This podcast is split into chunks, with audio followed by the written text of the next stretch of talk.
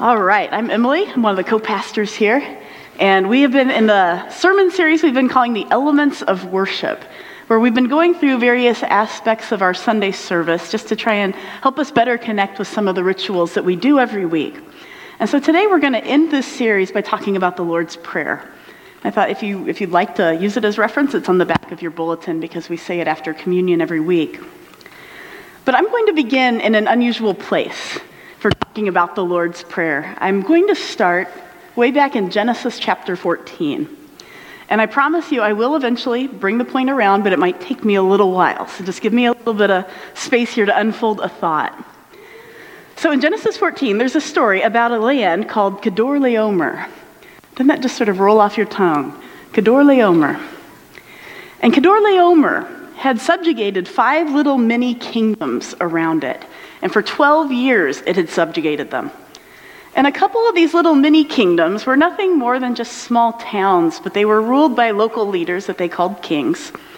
And so we presume that having been conquered, these little kingdoms around them were called upon to fight for the king of Kedorlaomer, or perhaps they were subjugated to extra taxes. Because in the ancient world, when you were conquered, that often meant fighting for your new ruler and paying them money. So, regardless of what subjugation meant in real terms, it was bad enough that after those 12 years, those five kingdoms rose up to try and fight Kedorlaomer and throw over their rule because they wanted to be free to govern themselves. And those five kingdoms, you might recognize a couple of them, are Sodom, Gomorrah, Admah, Zeboim, and Bela. And so the king of Kedorlaomer, realizing that he was about to be attacked by these five different rebel groups, he went and he rounded up three of his own allies to go out and fight them. And so they went out to battle, the rebels against this Kedorlaomer and his friends, in a valley that was just southeast of the Dead Sea. Now, it turned out that this valley that they went to fight in was filled with natural tar pits. Now, I Googled what a natural tar pit would look like because I was curious, and they look like exactly what they sound like. Right? It's these like just places in the ground where petroleum bubbles up and it sometimes turns into tar. And so I was like, oh, I could see it would be easy if you're just running through a field and all of a sudden you're just getting stuck or sinking down in these tar pits. That's just a little extra fun fact. I found out there's a bunch of them near LA.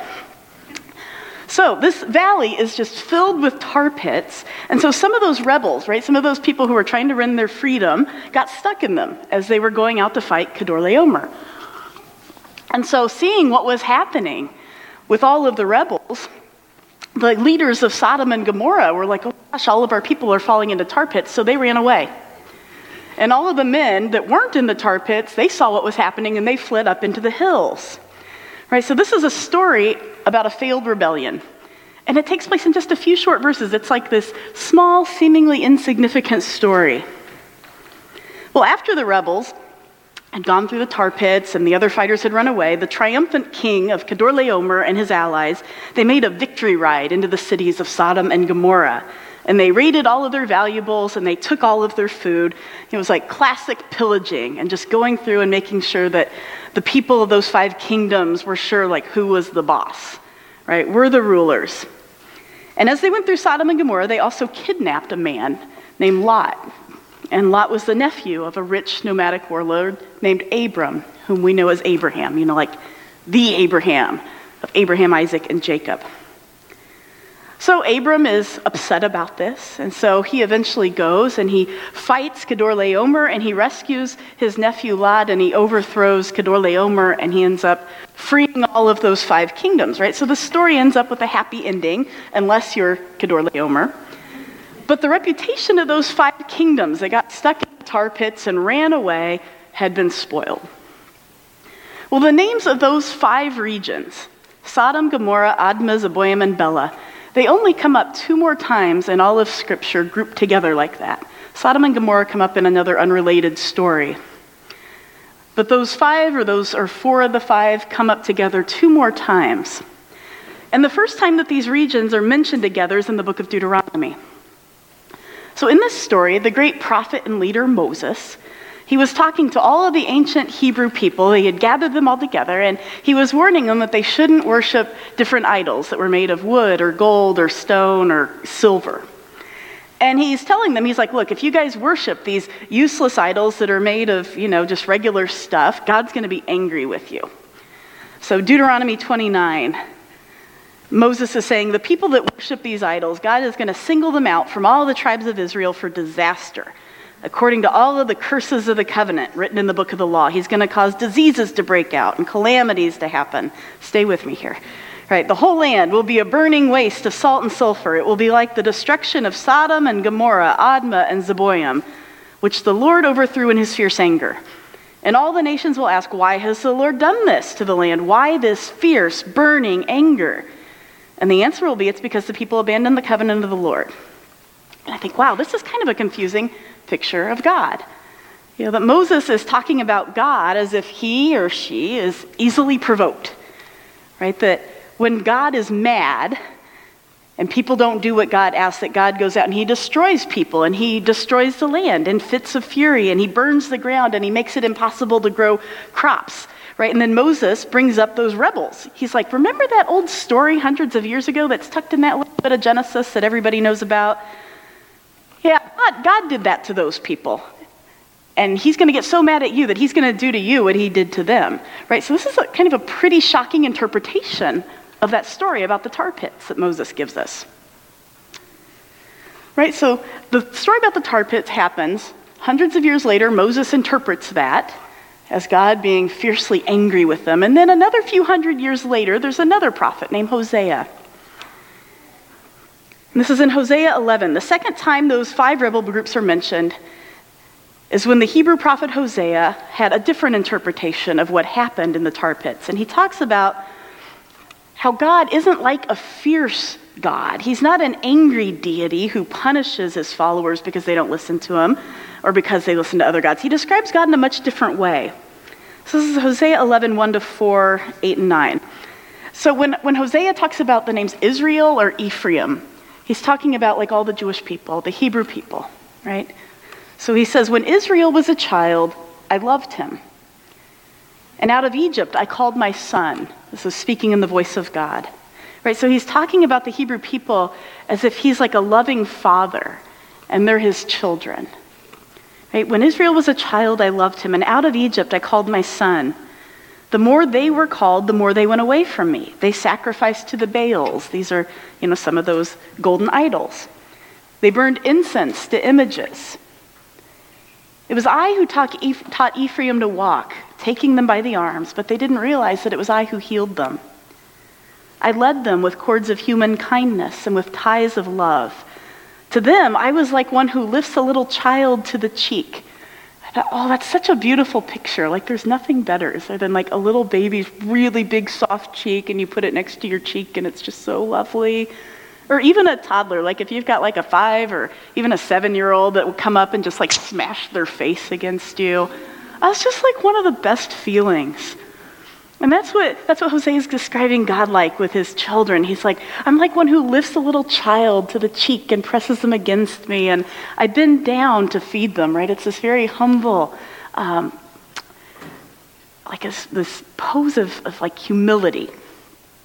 And God says, How can I give you up, Ephraim? How could I hand you over, Israel? How could I treat you like Admah? How could I make you like Zeboim? No, my heart recoils within me, and all of my compassion is aroused. I won't carry out my fierce anger. I won't devastate Ephraim, for I'm God. I'm not a man. I'm the Holy One among you. I will not come against their cities. And I think that Hosea's lovely prose, it really stands in contrast to the interpretation that Moses gives of God. You know, Moses is talking about how God destroys Admah and Zeboim, you know, those rebel groups in his anger. God threatens to do the same to all the other Hebrew people if they don't do what he asks. But Hosea, the prophet, looks at that and he says, No, no, no, no, no. That's all wrong. That's not who God is. He says, No matter what my people do, even though they sacrifice to the Baals, I'm going to help them and I'm going to heal them and I'm going to love them. And they may not even know it was me. Hosea writes, he says, they did not realize it was I who healed them. Right? And he describes God as compassionate, as a deity who would not destroy people's cities and land. And he describes God as a loving father, as a father who wants good for his children and who's patient and gentle and kind and whose heart recoils even thinking about Admah and Zeboim, right? Those two rebel groups who were defeated. He says, Look, all of my compassion is aroused. Well, within the Bible, sometimes we see different opinions forming on various topics, even on topics as central as the character and the nature of God. Right? And that doesn't mean that one is necessarily. Um, I, like, I don't want to just say, oh, Moses was wrong in his interpretation. That wasn't like the entirety of Moses' picture of God, but it certainly was within that, that segment of Deuteronomy.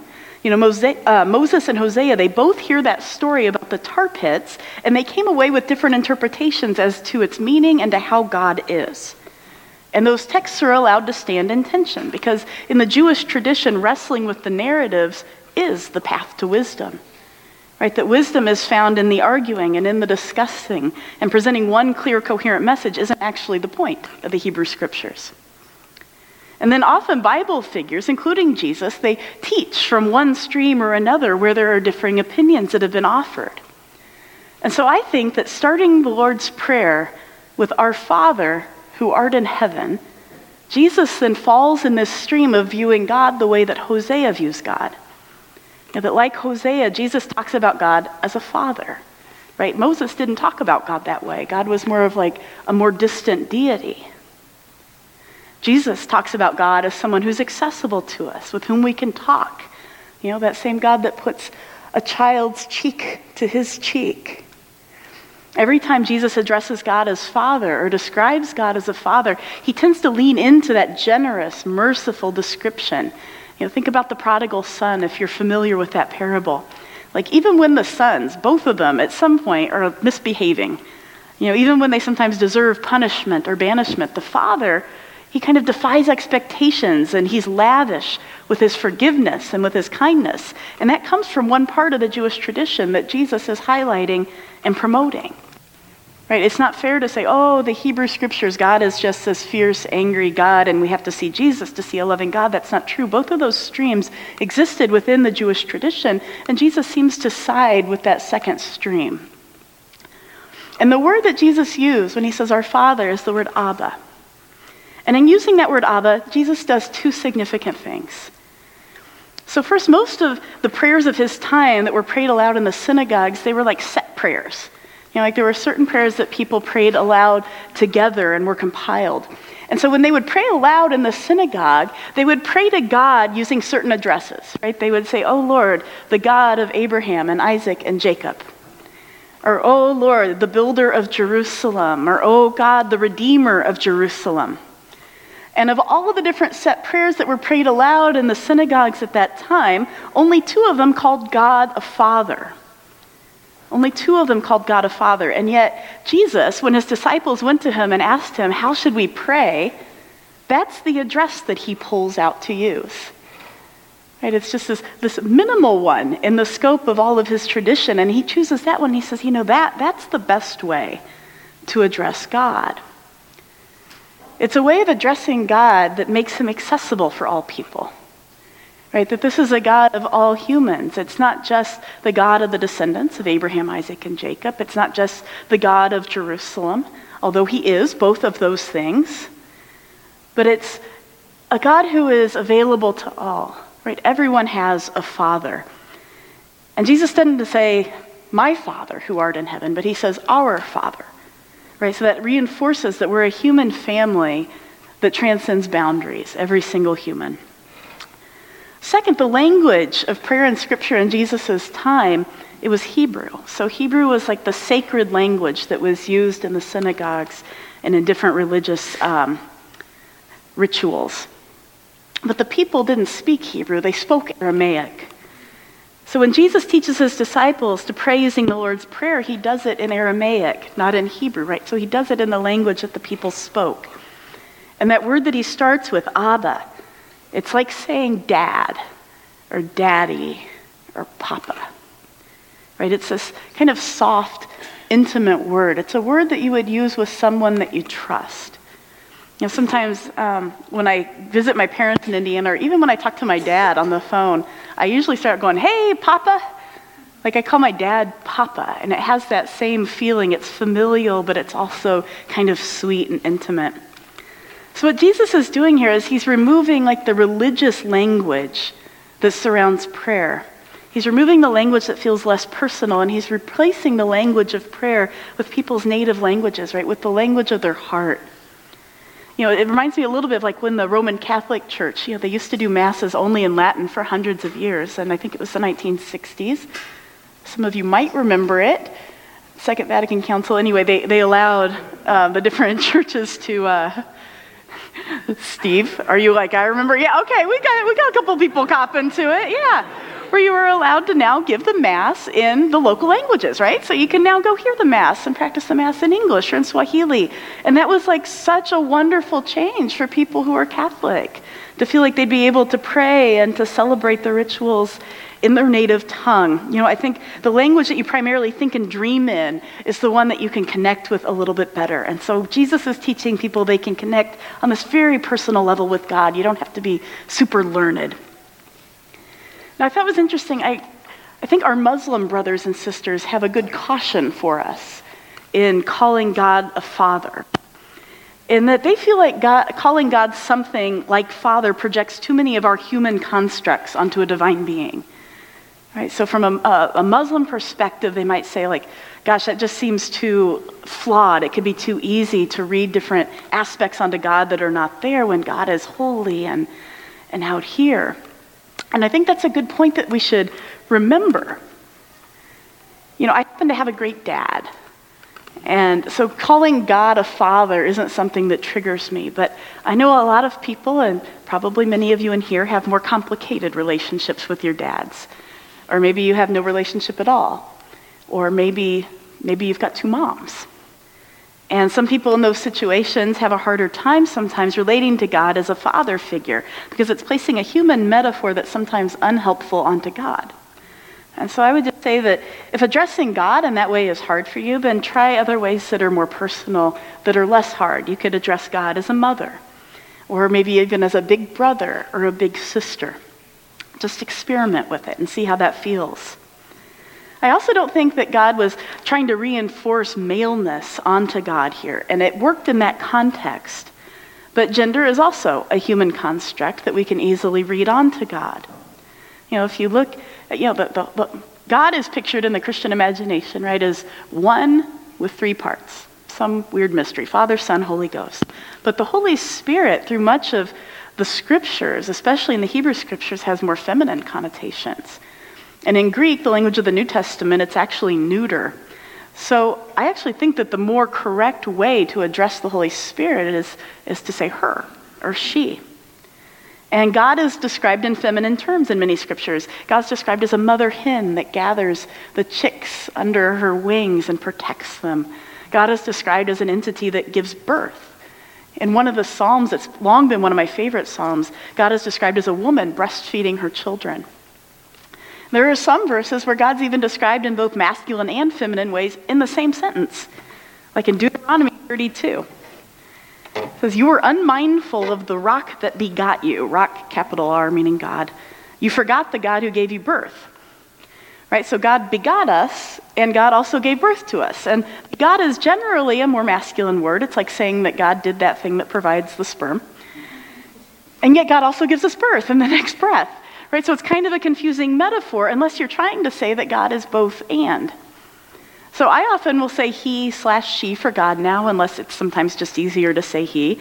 I'll say he for Jesus because Jesus came to earth as a man, and usually she for the Holy Spirit. You know, so all of that's a little bit more fluid. I don't think saying our Father is meant to impose like a patriarchal system, but it's an example of how we can pray when Jesus is saying that, that we pray intimately. We pray with a being who is compassionate and who cares about us. Our Father, who art in heaven. Or sometimes it's our Father in the heavens. And that phrase could seem a little oxymoronic, right? As our Muslim brothers and sisters point out, it's like saying, Our Father, God is close enough for us to talk to and to call him dad and have a conversation, and yet God is also in the heavens. God is out there, God is everywhere, both near and far. And again, it's this both and. I think our Father in the heavens just captures one of those mysteries of God. Hallowed be your name. Hallowed simply means holy. Holy simply means set apart, right? So, our Father in heaven, your name is set apart. Your kingdom come, your will be done on earth as it is in heaven. You know, that word kingdom, it, it is a deeply biblical word, and it's a word that Jesus uses often. He said, The kingdom of God is at hand, the kingdom of God is near. Some Jewish scholars use the word kingdom and talk about the kingdom. When we're talking about the kingdom of God, we're referring to the idea that somewhere out there in the future, that love and peace and healing and justice will permeate the entire earth as well of all of humankind. And we believe that it's God's will for all people to experience that kind of goodness in their lives. Right? That's your will be done, Lord. Your will be done in our lives. You want this for all human beings. And when we do experience love and peace and healing and justice and all of those other qualities that make humans thrive, we imagine that it's like a piece of God's kingdom out there in the future pulled in to our present. Right? It's a small piece of God's kingdom brought for the future into the here and now. And this is the Christian and Jewish imagination at work, right? So we pray on earth just like it is in heaven. And then we also remind ourselves that we have a role to play in bringing these things here onto the earth as carriers of God's spirit of love. Right? That we pray for injustices to go away, yes, but we also know that we are part of God's answer to helping to make that a reality. I'd also like to offer a thought here about the kingdom, though, from some of our fellow Christian brothers and sisters in parts of the world that have been colonized or that have otherwise been oppressed. So, most of you know I've been reading a little more widely in the last few years.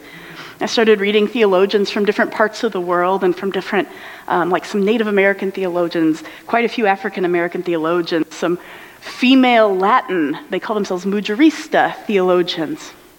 And I started noticing, um, in particular, the Mujerista theologians, womanist and African American and Native American theologians, were substituting the word kin-dom for kingdom. So K I N underscore D O M kin-dom. And then I also noticed that some of the theologians from Africa or from Asia would just talk about, they wouldn't use kin-dom, but they would talk about how the word kingdom is problematic for them. And so, what they would say is that the word was appropriate in Jesus' context to talk about the kingdom of God because he was part of an oppressed people group and they had a historical understanding of what Jesus was talking about. Right? They had sort of a shared language. But that so often throughout history, Christian beliefs about expanding the kingdom of God got entwined with various Western government policies. So, for example, like when European settlers came and colonized the United States, they often came with the idea that their domination of the land and of the people was part of God's blessed plan. Right, that they were literally expanding the kingdom of God on earth through their military conquests. We've seen this throughout history, right? The Crusades. And so many of the ancestors those of us like me who are white, they felt like they had like a manifest destiny. Right? That's part of our, our American collective story that we had a manifest destiny to conquer the entire continent. It was a divine mandate. But for those who were colonized, for those who were affected on the other side of it and who have suffered for generation as a consequence, the idea of the kingdom of God is associated with people who stole from you, who killed your people, who sometimes killed your family and friends, who took your land, who took your resources, who exploited your people, who made you worship their God, made you attend their schools in their language, singing their songs, and all in the name of expanding the kingdom of God. So, this idea of expanding the kingdom, even for those of them who are Christian, it kind of makes them wince because the concept was misused against them. They know what happens when theology starts to get infused with the will to power. So I still use the word kingdom because it's the language that Jesus used. I think many of us know what we're talking about when we use the word because we have a shared history. It's kind of shorthand theology. But it's also good for us to just remember every single week that when we pray, Thy kingdom come, Thy will be done on earth as it is in heaven, that we're not meaning an earthly kingdom. Right? That the kingdom of God is not about gaining power or territory or forcing people to accept our faith. It's not about having a theocracy or seeking government influence. But rather, the kingdom of God comes by our laying down our power in the name of love. Right? Jesus says, Greater love has no person than this, that they lay down their lives for their friends. That the kingdom of God comes when we extend mercy to others, when we extend forgiveness to those who, are, who have harmed us, when we give generously to those in need, when we comfort those who are sad, when we provide food for the hungry. And we don't do that because it's our job to save the world. You know, it's not like we're trying to feel proud of ourselves because we can now be like the, the benevolent benefactors to the hurting world, but because we honor the God given humanity in each and every person around us. Thy kingdom come, thy will be done, on earth as it is in heaven. Give us this day our daily bread. Translators can't decide exactly how to translate that phrase. Give us this day our daily bread, because it seems like kind of repetitive.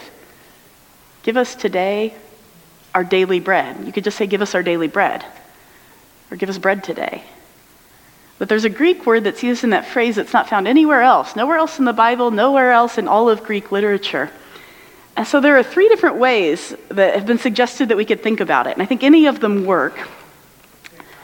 One is give us sustenance for our day, with the idea that we depend on God daily for our needs, right? It's like, Lord, provide for me what I need and no more. The second way is just a little bit different. Give us sustenance enough for tomorrow. Right? And the, the thought behind that is like we don't really need to worry about the future because God provides for us. But I kind of like the third way that was suggested. It's give us today the bread that doesn't run out. Give us today the bread that doesn't run out. And it's like, Lord, free us from the fear that we won't have enough enough money, enough time, enough love. The idea that if Jesus is the bread of life, then Lord, let us receive that life and that freedom from worry. Give us the bread that doesn't run out. Forgive our sins as we forgive those who sin against us.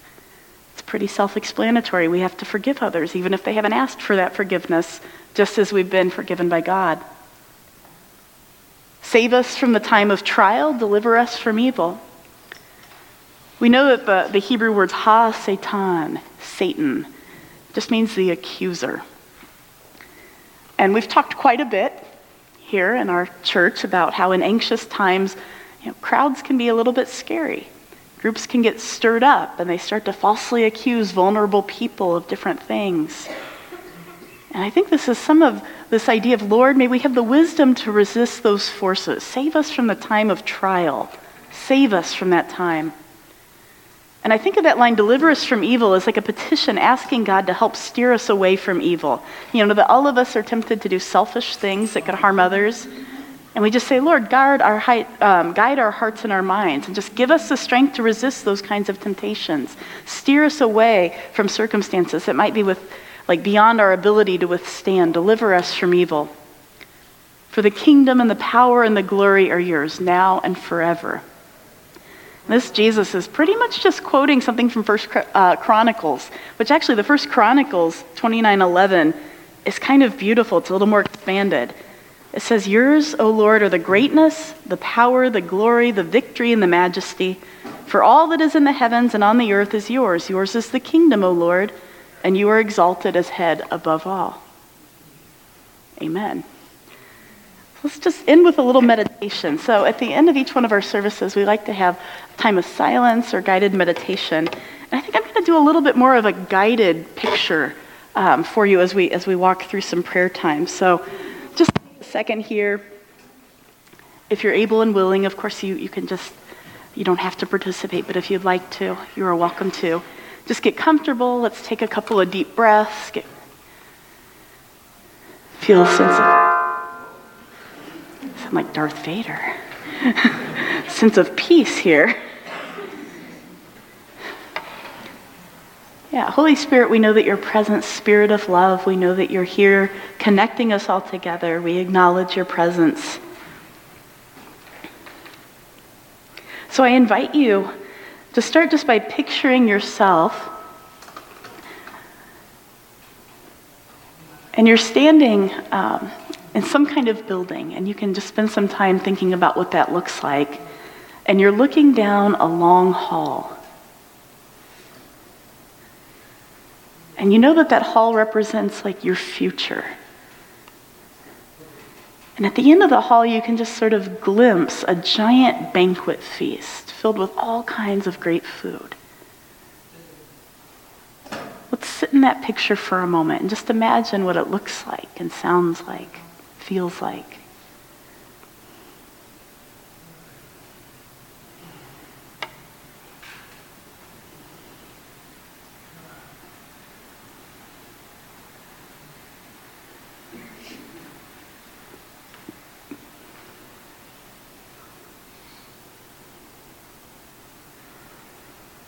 As you're standing there, God or the Spirit of love, however you imagine that, comes up beside you. I invite you to imagine that as, as, as the Spirit of love personified, however that looks, male, female. And let's spend just a little bit of time just maybe sort of looking at God.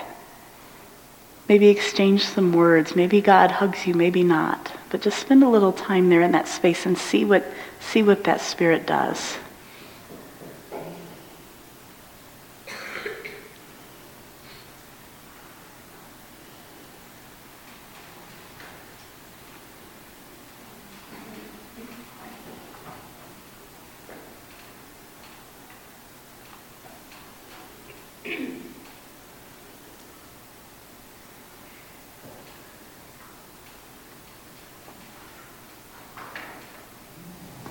If it's comfortable for you, you might even imagine God just like pulling you close and holding your cheek against theirs.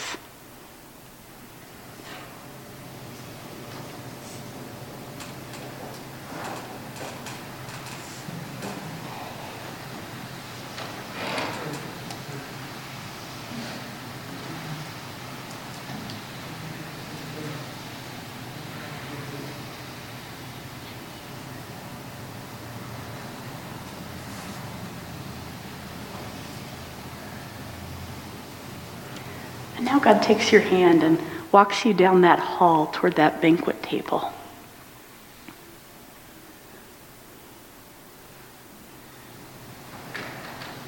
Or roller skates you down, or whatever seems fun to you.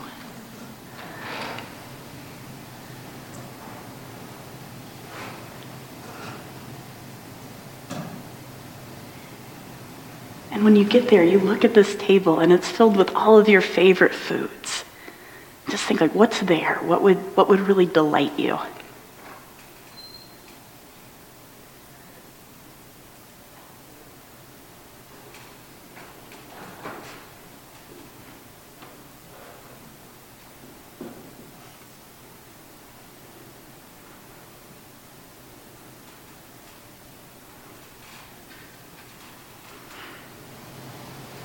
As you're filling up your plate, No, no, no, no, no. I've got a giant basket.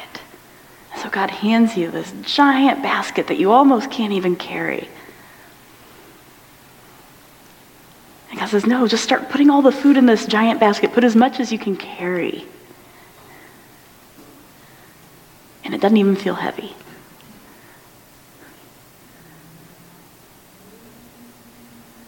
And God says, Go back and share everything that you've been given. Right? This is the bread that doesn't run out.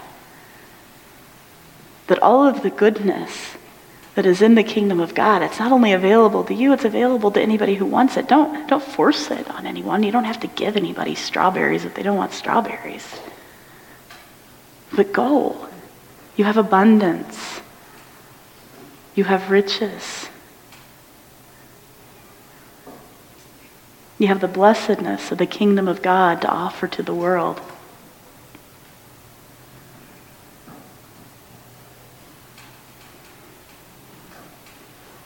I'm just going to say the Lord's Prayer to end us out. We'll say it together after communion, but just let, let, me, let me speak it. And you can imagine just turning um, to the picture, the image that you have of God, and just praying this. Our Father in the heavens, hallowed be your name. May your kingdom come and your will be done on earth as it is in heaven.